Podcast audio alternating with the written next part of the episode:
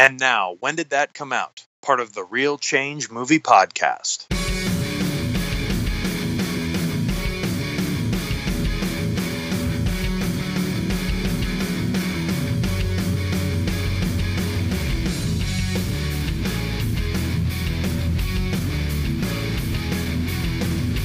Welcome back, everyone. Thank you for hitting the download. And we are back for the final episode of the season of When Did That Come Out? It is December of 1994, and we will be looking at the box office disaster that was Ron Shelton's Cobb. I am Charlie Stabile, joined as always by William Rankin. Will, how are you doing today? When we started this season, my I only had two children, and the second one was only one. He is two now, and I've added another child. That's how long we've been going at it here. so we've almost done a whole calendar year for a year, basically. yeah, yeah, that's that's crazy. But I mean, I mean, it's been a rough it's been a rough year, but here we are. It's um, been a um, rough year. this is what we've been building towards. Uh, th- it's been a rough year. Uh, yeah, I mean, I know it has on my end. Yeah. Yeah, and uh, worst part is it's not over yet. so, Imagine if we were doing but, this like in um, 1941, where it's just like, ah, crap, man, we uh, Dunkirk was a real bummer.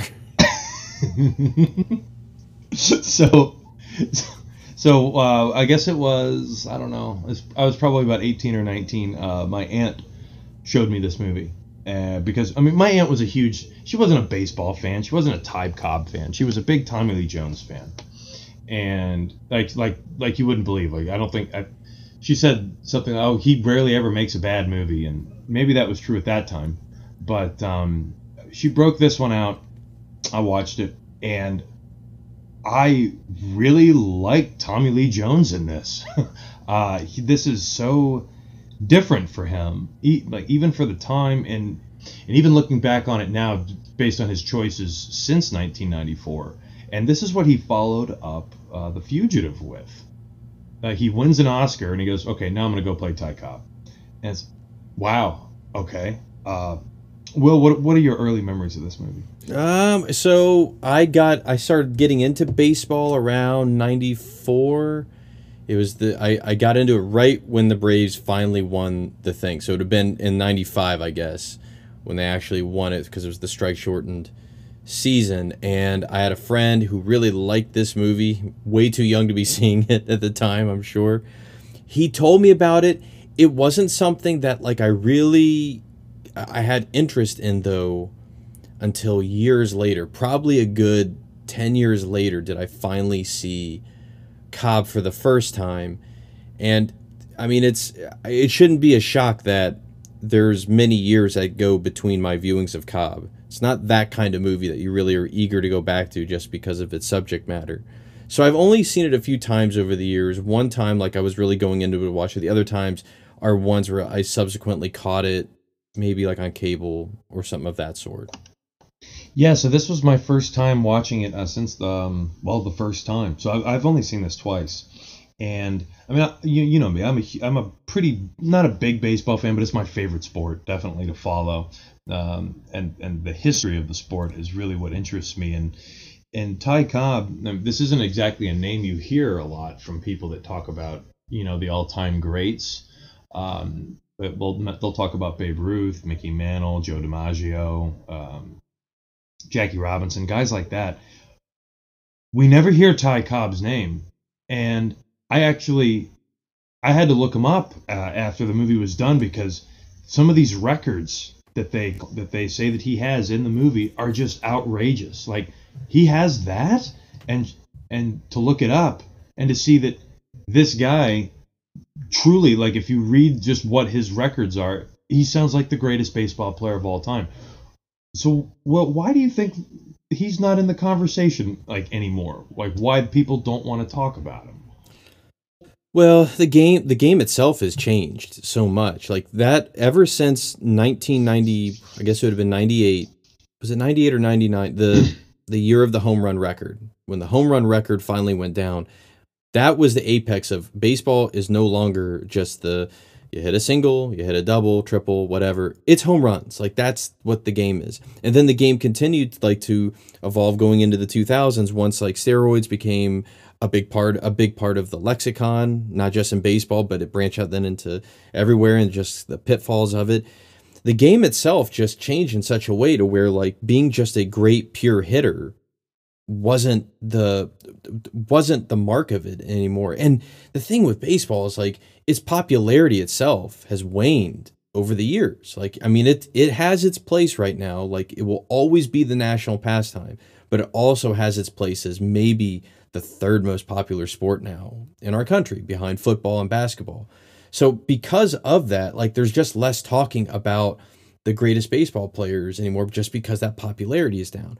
Now to really like dig into why maybe Ty Cobb, who let's just face it, he may be the greatest baseball player ever. When you look at it just records wise and everything of that sort. And I know eras are confusing because back in those days, like the number of games, like that's why when you look at like the the pitchers who have like the the the the most wins in a season. Well, yeah, because they threw like a billion games during a season. Now, like you can't do that. Like guys can't pitch as many games as they did. But when it comes to Cobb, you know, like he was part of an era where hitting the way he hit was the essence of the game. Like home runs, like that's why Babe Ruth is a spectacular, larger than life figure. It's like this guy could do the thing. He could hit the home run like nobody else. And that's what kind of took over baseball. But even deeper is the fact that when you look at Cobb's history as a human being, it's very cloudy. There there was a time and this movie kind of is a problem of, of sorts because it portrays it portrays one maybe element of his life blown up maybe in a way that isn't correct and actually it wasn't correct according to further research done by other experts i think that's the biggest problem is those combination of things like because of how he is portrayed in all this different types of media being like a, a terrible racist, a, a, in essence like a, a, murderer. Like I mean, that's just it, it. There's there's one account that that that lends itself to that, and then on top of that being uh, a womanizer, a woman, an abuser, like all these things that just got blown up to the top, and it's like these aren't necessarily true. They're the kind of things though that affect they affect the reputation to where he isn't talked about. And in some ways, Ty Cobb's name only gets now brought up because when it's uh, every year when it's it comes time to vote for the Hall of Fame, and they're like, "Well, we can't vote this guy in because he did steroids." Well, we put Ty Cobb in and he killed a man, or you know, he was this kind of dude. And it's like, it's not the full picture, and that's one of the bigger problems with the movie overall. So that was a very long-winded answer for for what you asked, but I think there are multiple elements that contribute to why Cobb himself isn't talked about as much as we may think. You know, I think that's a very interesting point because uh, I.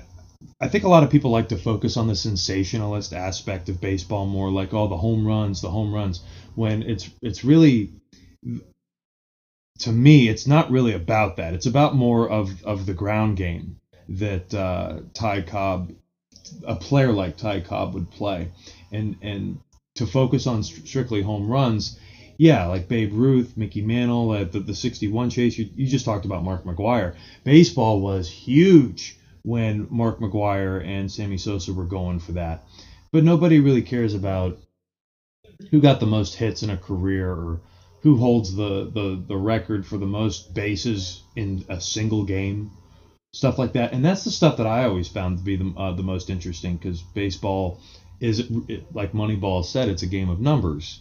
And that's what's important. And Ty Cobb used to claim that he didn't hit home runs because he simply chose not to. And uh, turns out that he was partially right because he said what, like for like a stretch of, of his career he chose to, and he actually did great. Um, and the game, or sorry, the movie. Uh, because I guess we're gonna have to get into the movie eventually.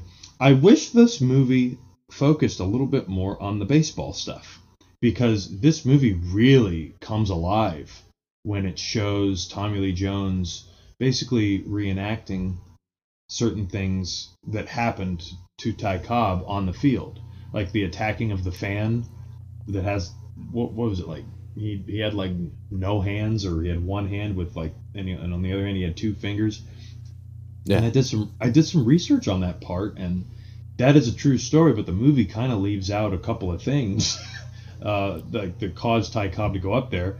Uh, like, like for instance, Ty Cobb had tried to get, you know, the manager of the team to shut the guy up. He tried to get security to take the guy out. The guy was yelling uh, racial uh, things at Ty Cobb, and Ty Cobb's team was egging him on. He, he, this happened in like the sixth inning, but the movie just makes it sound like uh, Ty Cobb was an animal and just went no, and just like just beat the hell out of this guy, and that's kind of the portrait that the movie uses. I I think so, and like the the things with the cleats, you know, where he where he spikes up. Those scenes look so just devastating too. Uh, yeah. The way that Ron Shelton films it. So uh, let's talk about this framing device, like to get this movie going. Do you think that just right off the bat, do you think Robert Wuhl was the right choice? No, this is this is the this is what hurts the movie. Ultimately, even even beyond even beyond like the inaccuracies about Ty Cobb, which I mean, like, look, we can say in a blanket statement that pretty much most biographies don't get it 100% right. This one just happens to really paint him as a, a an individual that history has shown us through further research he really wasn't. But Robert Wuhl like almost cripples the movie because he's not this type of actor where like he's a number two. He is just he is perfectly cast in a movie like Bull Durham where he's gonna come in, pretty much just comedic lines, and he's gonna throw in like just a couple of uh, one-liners here and there, and then he's out. You know, like there's the movie doesn't depend on him. You look at him in a movie like Batman where he's in it just enough to be fine, but it borderlines like to where you get to scenes of Knox, you're like, oh, I think we can skip this, you know, because oh, not he's just it's just not he's not that kind of actor. Like there he is a utility type of actor. You use him in specific spots. This was not the spot to use him. I always thought he was a poor man's Albert Brooks. That's a good comp. Very good like, comp.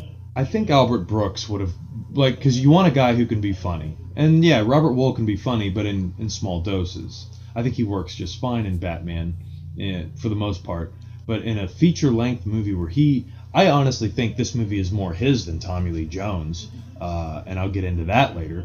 But I think for an for if you want someone like Robert Wuhl but more capable and more like easily digestible as an audience member, you go for Albert Brooks. And I think he would have been a much better choice for this Although I do like the novelty of having Alexander Knox spending a whole movie with Two Face. Yeah. So there you go.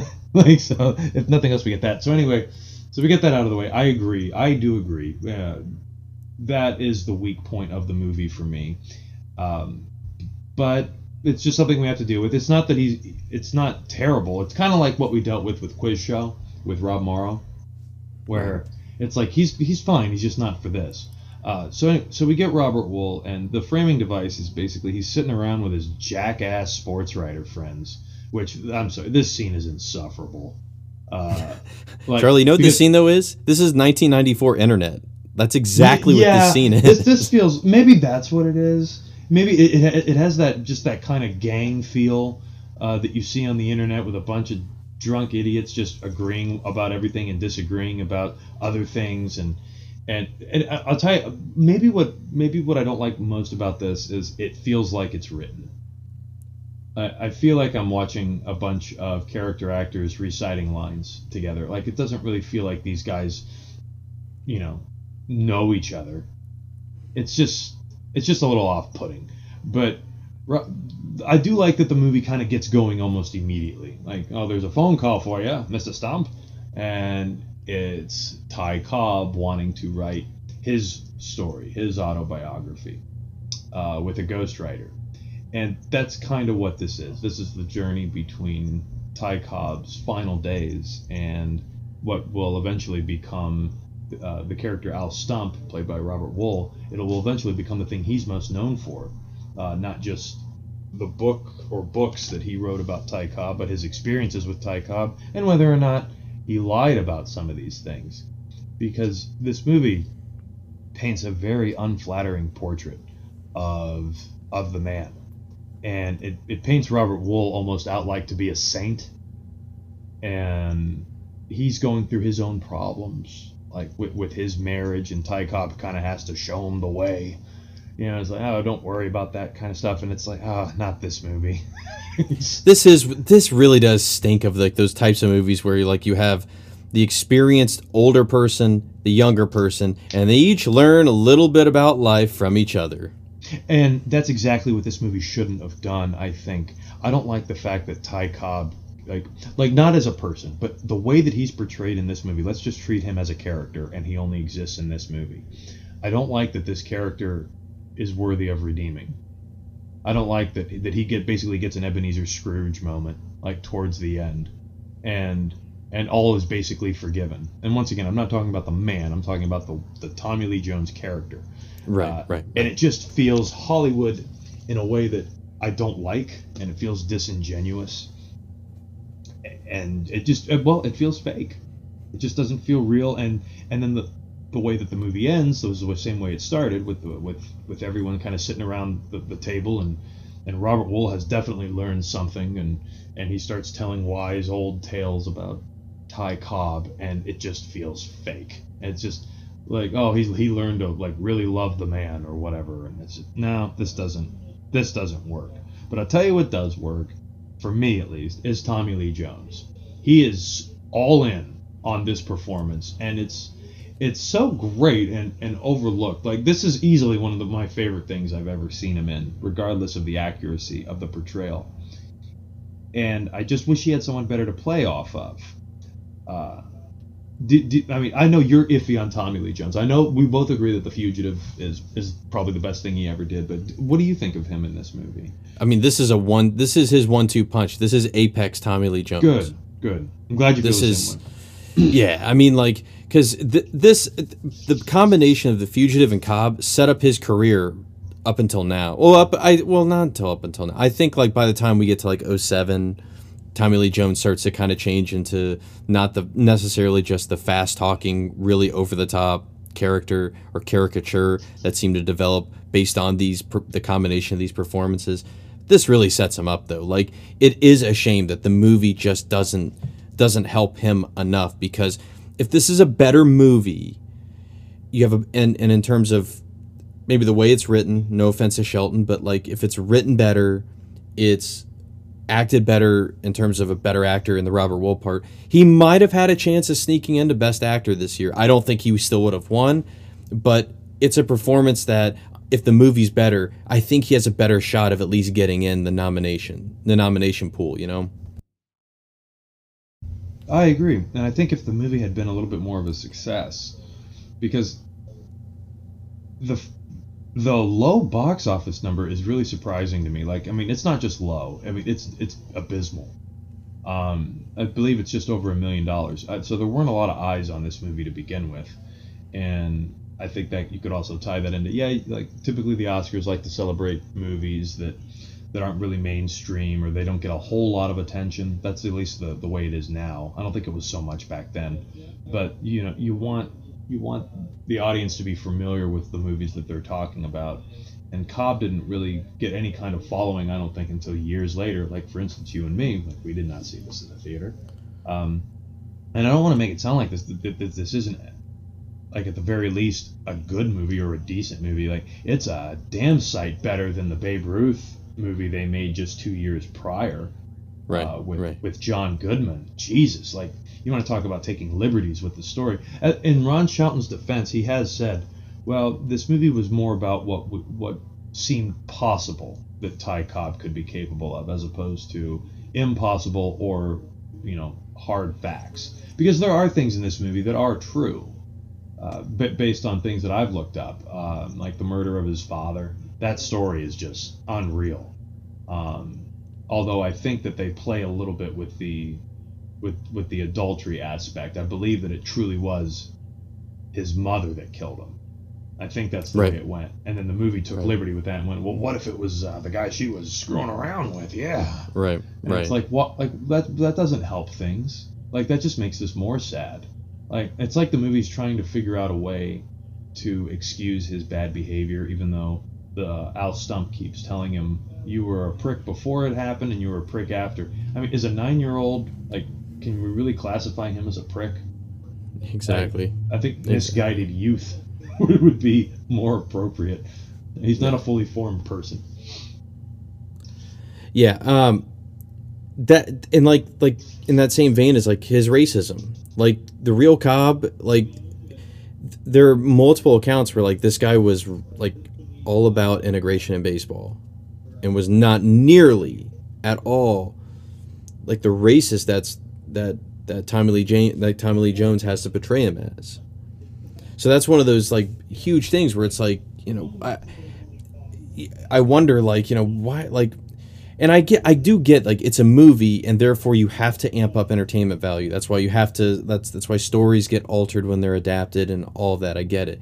I just want I just question like the guy's life alone like without having to bump up anything is pretty interesting. I just Yeah. wonder why like why Shelton had to go with this stump book. Then again, and and and it's not 100% like I, I i'm curious how much shelton knew in terms of what was actually real and what wasn't there's some things he's admitted weren't necessarily true i'm curious how much because the stump book i don't know if it's really exposed until basically after the movie comes out because i think that's the driving force of the the revoking of of this movie is once it comes out and then basically everyone like you and me who like you know we're not we're not up on Ty Cobb, but because we see this movie and this performance Tommy Lee Jones does that's out of this world, well that's what we think of Ty Cobb as.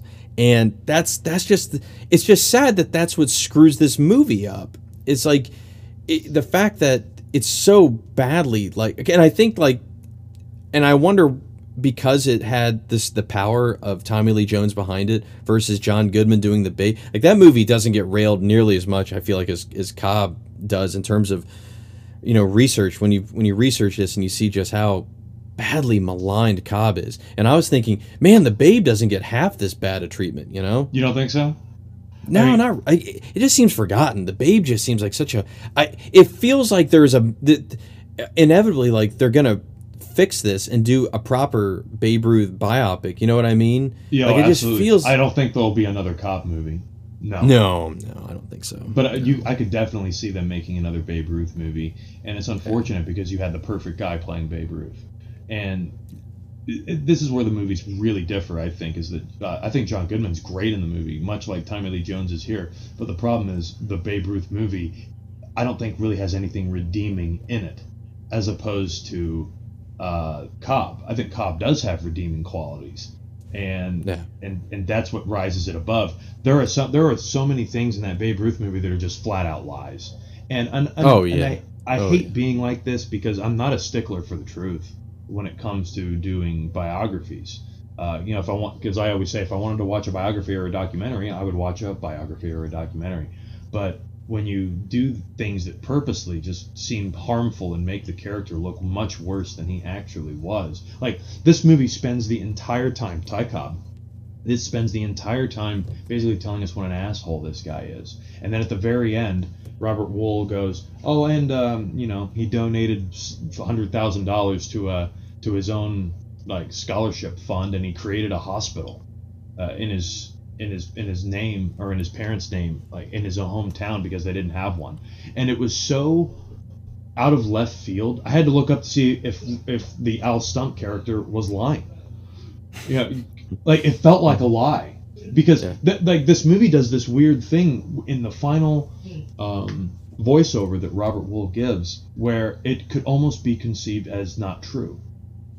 Like because in the movie, the Al Stumpton uh, Al Stump character is writing two different books, and one of them is the BS book that Ty Cobb is making him write, which Robert Wuhl says nobody will ever want to read this. I'm sorry, I would want to read the book that Ty Cobb's talking about. Basically, talking about the intricacies of baseball and how to steal second. I think that stuff is fascinating.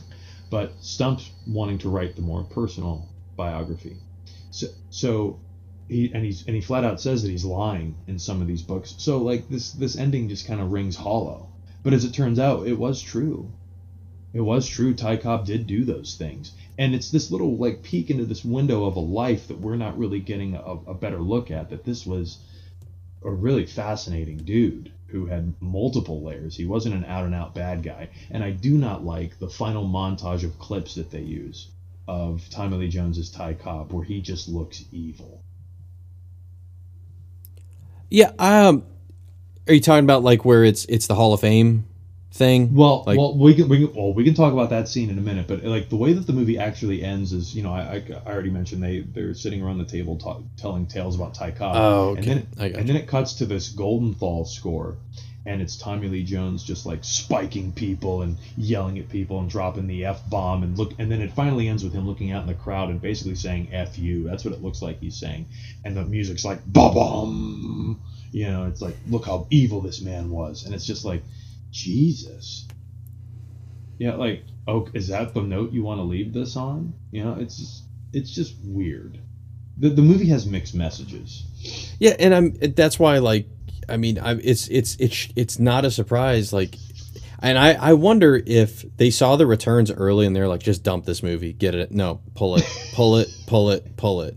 Because I never realized it it bombed this badly but another but a part of that too is like would you want to go back and see this? I wouldn't. I'd be like no, No, I'll, I'll probably see this in another ten years. right right. Its rewatchability is very low. Very low, even for the performance. And and a, and a, I'll tell you, a big part of this is because once again, the movie has this schizophrenic feel. That that Hall of Fame sequence, uh, where basically the the people in the that are that are there, the other baseball players get to watch the beginning of the movie like we did. it just like feels like the movie's starting over, and then Ty Cobb starts seeing like other images, like his life basically starts flashing before his eyes, but only the bad parts, and it's a very Hollywood thing to do, and and it's like look at him beating his wife, and you got the voiceover guy slowly morphing. I can see where this could have seemed cool on the on the page. Like, but the, the rest of the movie doesn't really come off like like this is one of the few times where it seems like the character of Ty Cobb is reflecting on his life. It doesn't really seem like through the rest of the movie that he is. He doesn't really care. At least that's Yeah. the way it comes off to me. But all of a sudden he does. Yeah, I I think this goes into the bigger conversation then about like Ron Shelton on the surface seems perfect to do this movie. At the same time, he's not. And I think it's just because like I don't that's what you're describing is a very nuanced type of thing. That's threading a really tight needle to be able to to successfully convey that where like I think it's possible to convey where like on the surface like you act like you don't care but then you have a scene where you do care. But it's such a hard turn in this movie that like you wonder if in the hands of somebody else they may have done something with it. And I think it just speaks to the bigger thing about Shelton is like look at where Ron Shelton is making this movie. This is his fourth movie. I think it's f- yeah this is his fourth feature. He debuts with Bull Durham. He gets nominated for an Oscar for writing. It's a huge hit for everyone involved. He follows it up with, I- is it Blaze? I, I can't remember that. It's one word like that. I, I forget. Um, Well, he did White Man Can't Jump, right? he did that. I think So that's the one third movie. movie.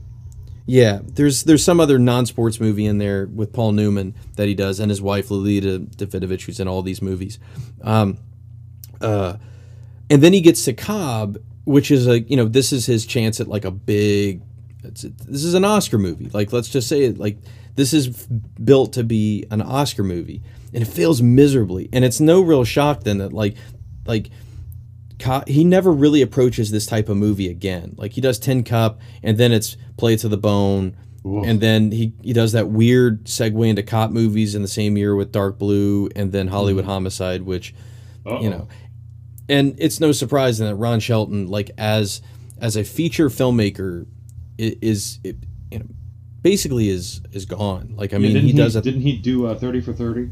In that, he does a uh, 30 yeah he does a Yeah. 30 for 30 a few years ago he does a movie with tommy lee jones again called Ju- just getting started i think with morgan freeman and Rene I russo remember, that I remember it. Yeah, the old people movie. Yeah. it's just, uh, Yeah. they've still got youngness in them. You know. right yeah so i mean like it it it's it's unfortunate i think this movie had a lot to do with that though where it was like it wasn't i, I don't think he was necessarily going to be given projects like that it's a tough it was, you know this is again it's it's it was kind of his choice like going with this material this this material that was adapted um, for this particular film. I mean, like I, I, I, I kind of he does kind of have to shoulder the blame because it's like you chose because I think he's credited as writer on this as well.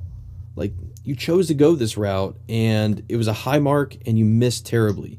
However, though, there is something here that I think plays really well now.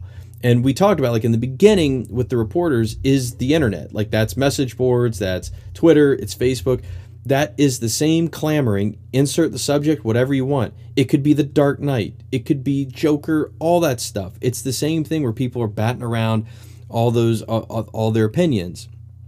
And the thing that the movie I think does really well that translates into into this year is what is it like when we meet our heroes? Yeah. What mm-hmm. happens? And is it all it's cracked up to be? And then what is the downside of meeting our heroes?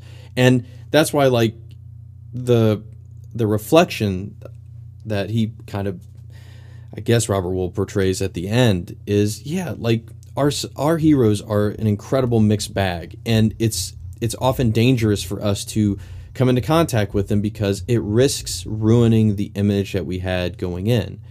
So in that way, the movie's it's actually it's a pretty bold type of biopic. It's just unfortunate that you know there's there's so much baggage when it comes to things that don't work with the movie in terms of just its basic thematic elements that it ultimately cripples it in a way. So there is there are interesting beyond Tommy Lee Jones there are there, there's interesting material here that I think like can create good discussion nowadays. But I mean like I, I don't it it's not good enough to really help you know buoy this movie back up to like I mean I don't know what your rating is going to be. I don't suppose it's incredibly high and if it is it's probably all Tommy Lee Jones. Uh I mean Tommy Lee Jones like, this movie suffers so much when he's not on screen.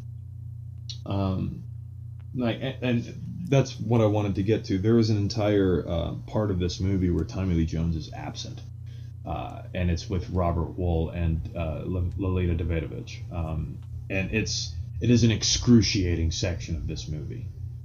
Um, and then when Tommy Lee Jones finally does show up, uh, he, the, the movie just gets stranger. uh, and like I, until you had said it, I did not know Ron Shelton and her were married. So that makes the scene in question play a little bit more odd with Tommy Lee Jones and her, and it just I I, I don't know. Like, Robert Wuhl's got this whole thing going on with with his wife and his wife leaving, and, and I love that he remember that one scene with uh, Bradley Whitford where he kind of becomes Ty Cobb. Yeah, like, yeah, what, and it's what what the hell's this? It's it, it, I feel like we've seen this before. Whenever you have like this this person that is following and shadowing this larger than life figure, that inevitably something rubs off on them, and it's usually not a good thing, and they take it back to their lives, and it really throws people off. Like, whoa. Yeah, I think happened? this happens in every single one of these types of movies. like, like this is like the inevitable. Like, it's it's so like forced uh, just Robert Wuhl just starts like shooting like a madman because he gets his papers served. I do like the fact that Bradley Whitford, who is just there to simply serve the papers um, for the divorce, has been chasing him across the country. This is a very like this is quite a budget just to get out yeah. stump. it's just I've been looking for you all over the country. Just wow. and Tommy Lee Jones, like I said, like you see this all the time in these types of movies the character of Cobb actually becomes concerned that Stump is going to shoot somebody, and it's the first time you really see uh, Cobb really truly like in fear of his life or make basically acting like a, a human being. Because like yeah. the the way that he's introduced in the movie, I mean, you can hear him saying, you know, the the, the racial stereotypes. You can hear him that. You can see him shooting a gun you know. But he, I love that too. It's just such a, it's just such BS. So he's shooting the gun through the door, and Stump is like, "Oh my God! Like, who is this man?" And then he opens the door, and there's Cobb sitting there, looking like a helpless old man with a dog in his lap. The dog is supposed to like represent his human side. Yeah, it's just like it's okay though. I, I do have a dog, so like, and, and just bull bullshit. Like, there's no other way to put it. It's just like that. There's no way that this is how this happened. I I hate this kind of stuff, and I really just wish that they had focused on the baseball stuff. I like. I don't Yeah. mind. I don't mind the flashback framing device. I, like the looking back on a life misled, basically. But the movie doesn't go full in on it. You think that the way this movie starts, it feels like this is going to be a movie that's told in flashback, but it's not. Like we're like, oh, I remember Stumpy. I remember my days in the major leagues, and it shows him like playing for a little while, and then we spend like half an hour in the present day. The movie is all over the place Yeah. and Yeah. it, it and it refuses to give me what I want. And every time they cut back to the baseball stuff, I just think it's wonderful. I'm like, yes, I this is like the good stuff. It, it- it- basically the same feeling I got when I saw For Love of the Game. Like I do not care if Kevin Costner falls in love. I just want to see him and John C. Reilly play baseball. Right. Yeah. Like it's the best parts of that movie. Uh, but um, hmm, yeah. So towards the end, I mentioned it earlier. I think though I want to use this quote because this is this is how I was feeling. Uh, it gets a little the movie gets a little too cutesy for its own good. It's weird when movies do this, where where movies that spend about an hour and a half just being mean and and just not feel good all of a sudden get like a massive dose of syrup dumped on it. And, and you're supposed to just kind of get this ooey gooey feeling. It's like spielberg just took over and directed the final 20 minutes. You know? And it's like no that doesn't that just doesn't work here. You know, not not in a movie where there's lines like at this point i was just waiting for him to die. Yeah. Yeah. yeah, like like how like how much bullshit is that scene where Cobb is like where they drive the cars, and and he's like, oh yeah, like we're going to we're going to Reno, or whatever. And it's like let's get it's it's a massive storm out there. Oh, we'll be fine. We'll be fine. Crashes the car, gets into Stump's car, starts driving his car, picks up. Um, I, I I don't know who that black guy was in relation to Cobb, but they just find him on the road, pick him up. It's like, what is this movie doing? Right. It became like let's. It, it's less Cobb and more Hunter S. Thompson. Is how it Yeah. feels. Yeah, Yeah, that's not bad. that's not that's not a bad way to look at it. It just seems like such a missed opportunity because, like you said, I really don't see them making another Ty Cobb movie. Like th- they'll No, make tons yeah. of Babe Ruth movies or Jackie Robinson movies, but um, Right. It's like you have one shot at this. Like they had one shot to make 61, and thank God that it was such a great movie. Yeah. And you had one shot with Ty Cobb, and this is the way we have to remember him, like on film. It's just, uh, well, this and like I guess Field of Dreams, where Shoeless Joe Jackson says, "Oh yeah, we told him to stick it," and just like, oh, there's Ty Cobb in cinema. I um, I that's why I think it's important though that this this was the movie we did though in December because it's it goes to show you that like 94 is is a huge year. It's extremely top heavy, extremely top heavy, and there's there were a lot of there were a lot of movies that didn't quite make it, and there's a reason for it. It's not necessarily because there was so much good stuff. Like once you get past like the big Best Picture nominees, there's a lot of stuff that doesn't necessarily work that at the time it may be like oh because i mean look i mean if without seeing this movie and you're telling me tommy lee jones is going to play ty cobb in a movie directed by ron shelton who had done bull durham right after he did the fugitive. It's like oh yeah man pencil that in. That is a lock for best picture and best mm-hmm. actor. No doubt about it. But it didn't work. And but and there and there's there's substantial reasons that we went over as to why it didn't work. And this was the case. Like, I mean, there, there are more than a few movies from 94 that the way we remember them is not really like how they turned out to be, which in a lot of ways is kind of the, the theme of Cobb when it comes to how's the man remembered? Well, we think of him this way, but he's actually this and that, and it's conflicting. And that's what's interesting about the year of 94. It's 99 and 94 are often thrown together, and in many ways, they couldn't be more different with their outputs. You know, Very true. I mean, that's one of the reasons we wanted to kind of, you know, do the films that were that were really well known, but but also shine a light on the films that are kind of forgotten from that year, and the ones that, like you said, Oscar bait. This is an Oscar bait film. It just, it just doesn't quite come off fully like it, and, and simply because of how unconventional the movie is. Like a movie like um, 95's Wyatt Earp is totally Oscar bait, and the way it's structured is that way. But I always kind of forget about Cobb simply because of the way it unfolds as a film. Because it's Yeah. like, how could they ever think this was Oscar bait just based on the way that this thing is structured and the casting, other than of course Tommy Lee Jones.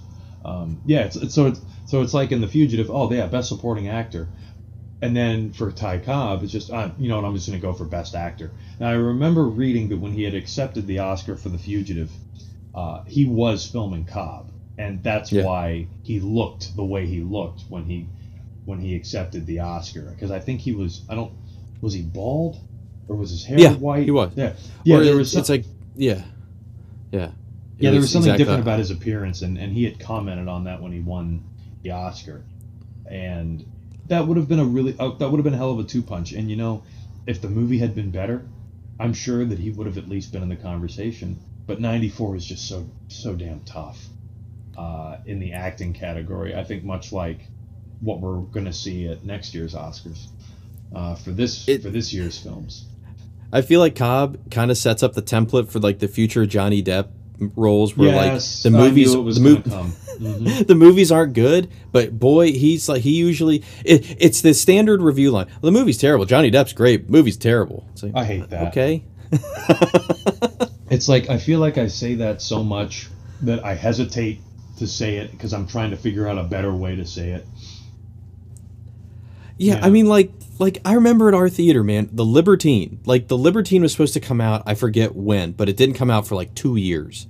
And when it eventually came out, like everyone at the theater saw, and they're like, "Oh, Depp is phenomenal!" in it." And it's like the movie itself isn't very good, but Depp's phenomenal. I'm like, is he really phenomenal? Exactly. Or- it, or is the movie so bad that it makes Right. his performance just look amazing? No, like they go hand in hand. That's part of it. I, I don't think you can be phenomenal in a shit movie. Yeah, I, I there's, I mean, it. Sometimes, like uh, you know, just sometimes it's a bad movie, and people do it do the best they can with the material they're given, and you can tell that they're that it's a struggle. Like you can tell sometimes you can see the wear on the movie in terms of production woes, and you know sometimes it just doesn't work. And the good thing for Tommy Lee Jones was that he, because he was it was almost like he he was a little bit immune to it because he had just come off the Oscar and thankfully he transitioned. Like I mean, I think the client is right after this, right?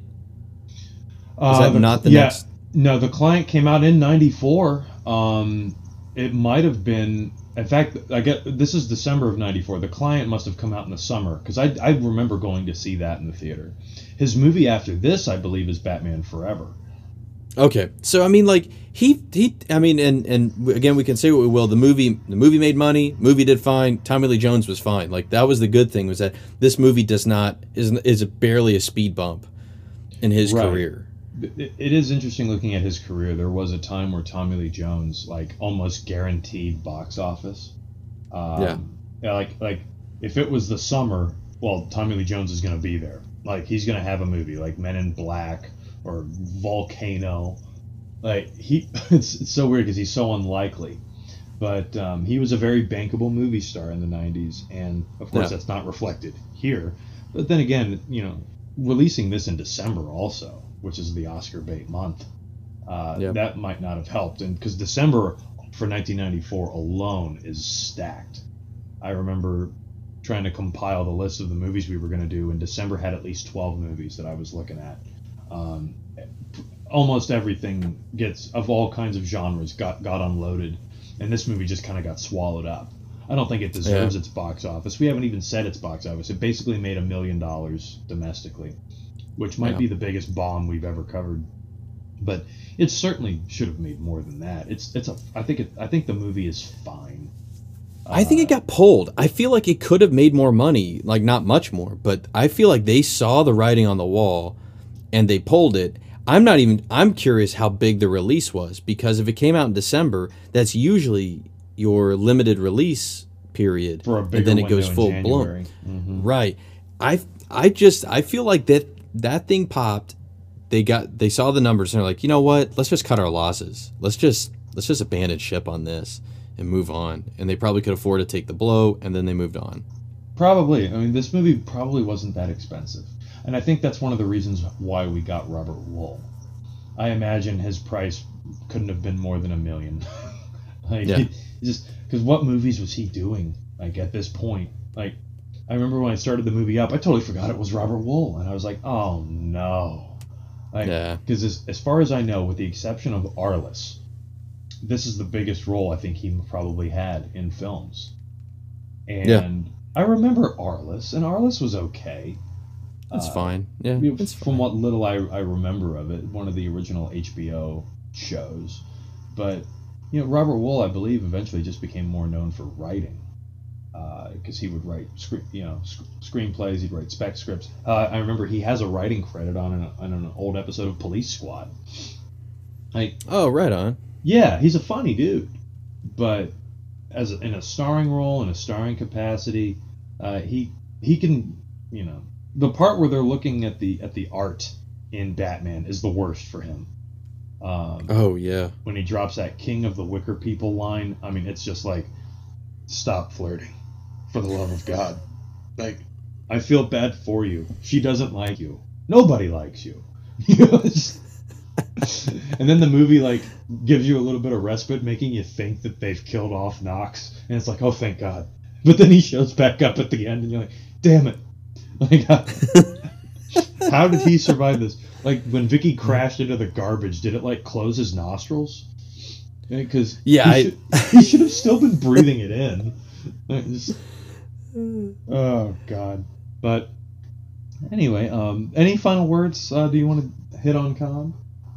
Nah, man. I mean, like, I, I think we like that's why I felt it was important. There there are there are things that are good about this movie, but they're only because of like how our how how our lives have changed, like our, how cultures change and everything. Like there are some good things you can pull out of this that maybe weren't necessarily intended, along with the Tommy Lee Jones performance. But I think overall we've hit on it. like this is this is what happens when if you if you decide to deviate from the biopic formula, you risk going running into the co- uh, into a Cobb type of situation. You know, I mean, I know it's a cliche. you're right. Walk hard, walk hard nailed it. I mean, it's exactly that. That that is how biopics are done. There's also a reason why they're done that way is because that's puts them in the most successful position in terms of box office and then maybe awards down the road. You know what I, mean? Like I can't I- help but wonder if they looked at the Babe, which does follow what we're talking about in terms of this is how I wish they'd made Cobb, and went, you know what, that movie sucked. That movie didn't work. We need to do something a little more unconventional with our biography. Because yeah, Yeah. ba- Babe follows Babe Ruth from like 1890 to 1940 or something. And, Yeah. and it's like, hey, that's a great idea. And then you see the movie and you're like, but none of this is true. Like, not a lick of it. Um, Right. Those biographies are so tricky, and and the praising of performances in biographies I think is tricky too. But once again, I'll give Tommy Lee Jones a pass because I feel like he he made this character kind of on his own. Uh, like there's I don't So- think there's a lot of video footage of Ty Cobb, like in his prime or anything like like like in interviews. So he didn't really have an impersonation to make or anything like that. And same with John Goodman for doing Babe Ruth. John Goodman really does his own kind of thing uh, with that character, and it's and it's admirable. But God, when you've seen one biography, you've you've, you've almost seen them all because they all follow the same kind of thing. And I Yeah. admire this movie for trying to do something different, but it just doesn't fully work. here's what's funny. So, and this is uh, this is probably a good point for us to transition out on is 2019 has a version of Cobb coming out. It's the Mister Rogers movie, Yes. which is set up very similar to Cobb, and we're gonna see how they go about executing it. Which I think we can be safe and bet that it's going to be substantially better than Cobb. But it's again this interesting thing. It's a non-traditional biopic where it's like, no, no, no, this isn't the story of Mr. Rogers. We're going to get elements of Mr. Rogers' life, but it's framed through a journalist that's interviewing him, and again, how Mr. Rogers will will will give this guy something to take back to his life that will make him better because that's what he did for so many people who watched his show. That will be fascinating to see. Like here is a non-traditional one that is better executed. Well, you just ruined my excitement for that movie. Uh, because you're right. because I have a sneaky feeling that that movie is going to be about that guy, and Mister Rogers is going to be second build. Because I mean, there's there's enough in that trailer to make you think that like like there's enough like he's with like his wife and his kids, you Yeah. know, and it's like oh no, don't do that. It's going to be one of those movies that came out after the documentary where everyone will go, that movie was good, but the documentary was better. Right. Yeah, and Yeah. there's a good chance that this movie is only okay as well. Like I'm, we're saying it's better than Cobb. That's not a high bar to clear. It's not. I think there's a good chance. there's a good, good chance that this movie is okay. It's not as you know emotionally poignant as we may want it to be because Tom Hanks is playing Mr. Rogers, and that's just because the nature of what the subject matter they're dealing with, which is not Mr. Rogers' life. It is this journalist's life and how Mr. Rogers, in the later stage of his life, will affect his going forward. So you, it's fascinating. so the selling point of the movie really is Tom Hanks as Mr. Rogers. Like that's it. It's like, do you want to see your favorite wholesome, like old white guy playing the most famous wholesome old white guy ever? Yes, I do. I do. I think that's That's phen- it. I mean, I think thi- that's phenomenal this is casting. oh my god like this is I, I know we may not want to say this because it's Mr. Rogers. This is such a cash grab. like this Oh, is a hundred percent. And and I know understand. Like look and take a step back. All movies are made to make money. They, they wouldn't be made if they didn't think they would make money. Like there is money involved somehow with with making movies. But this just seems like such a, you know what is how I, I'll be curious how good the script is. But they could probably they were probably like, hey, the script is eh, it's okay, it's passable. But if we put Hanks in as Mr. Rogers and just put that picture out of him in the sweater, Perfect. nobody's going to give a You crap, didn't even and they'll come see. trailer. Uh, No, yeah, I was sold on that. I was like, well, I actually might go to the theater to see this. You know, like, Right. As crazy as that sounds, but it, it also makes me wonder if you're a really famous uh, personality, whether sports, television, movies, whatever, and you're like in your 60s, and a journalist comes to interview you for like a week. I mean, can you not help but wonder, oh God, like if they were to make a movie about me, is this what it's gonna be? Like, because I I would be on edge. I would try to not engage the guy too much. You know, I, I don't want you to learn anything from me. Like I'll just tell you my story. I don't want to I don't want to get to know you. I'm not going to ask about your kids. Like I would really have that over. There needs to be a movie about that. There needs to be. A It might be the, you know, Charlie. It might be the Eddie Van Halen version. yeah, you can see it. See this pretty lady? Yes, sir, I do. That's that's Miss Bertinelli. And oh no, flashback. You know, just- like, oh Jesus, I don't care. Like, oh God, yeah. If they were to ever make an Eddie Van Halen movie, I would be just be so disappointed. Oh yeah, if this was Oh, the yeah. framing device. You know, because it's just such a cliche, and it's weird because I can't really think of a whole lot of movies that have done it, but there are so many movies that have done this. It's such a safe way to do a movie. The, the other way is, of course, the biopic way that Bohemian Rhapsody kind of ripped off from Walk the Line, where it's, Right. oh, it's the biggest performance of their career. I need to think about everything before I go on stage. And it's just, that sucks. I'm, I'm sorry. Uh, For Walk the Line, it was fine because I'd never seen it before. I'd never seen that Right. used before, and it was so cool to see it done that Yeah. way. And then Bohemian Rhapsody, just oh god, I wish they'd just gone with the journalist angle. just. oh man, I got some questions for you. I'm writing. I'm writing myself a little book. You go, oh, well, you're gonna use my name for your ticket to stardom. You just, oh Jesus. Anyway, I wish they'd come up with a, di- a new way to do these types of movies. Uh, it just yeah. and and that, that's the other thing too about the Mister Rogers one. Who the hell is that guy? Like that's not a name actor that's playing um, the journalist character.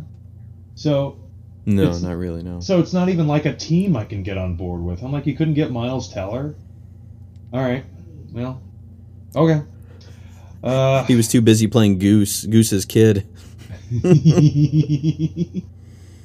anyway, so Cobb, uh, I'm I- I'm going to rate this movie as a six. It is almost a good movie with a great performance by Tommy Lee Jones, and he's the saving grace of the movie. Although honestly, I I think I'm more enamored with the fact that Tommy Lee Jones could pull this off than than than anything else because I, I really don't know like if you were to get like any kind of actor to do this role, I don't see how they could have really screwed this up. We just need you to be loud. We need you to be racist. We need you to just shoot a gun like at random. Just just have a devil may care attitude. It's just the fact that it's Tommy Lee Jones. That's the novelty of the movie. He because he never really plays a bad guy, and he's not necessarily a bad guy in this movie, but he does but he does kind of play a prick, and that's the novelty of the movie. So yeah, six. How about you, Will? Four. I, um, I, I, Really? I, I, I think I think he earns every bit of it. Like he he picks that up. I mean, like this is you know, to use a sports analogy, like this is like a a good quarterback on just the worst team that's going to throw for like 300 it's going to throw for 300 400 yards they still lose by 17 eight like 17 20 points like it's still a it's still a route but man he looks like a, a monster going out there with it yeah it's it, it's just a really wrecked movie that uh, he does you know does very admirable work in it and for better or worse, set him on the course in some ways for like a lot of his future performances or what we expect. Maybe it's more the caricature that we have conjured of Tommy Lee Jones is based on this movie, but man, he earns every bit of this for. So good on him. Yeah, and it was a good it was a it was a good effort. Like it was like, he took a chance. And after a while, I, I really don't think Tommy Lee Jones is taking many chances anymore. Um, I mean, not, not to say he's not great. I love him in No Country for Old Men. He's really good in Lincoln, stuff like that. But um, hell, even uh, the reverse Rambo movie, The Hunted, I, I actually really like that movie.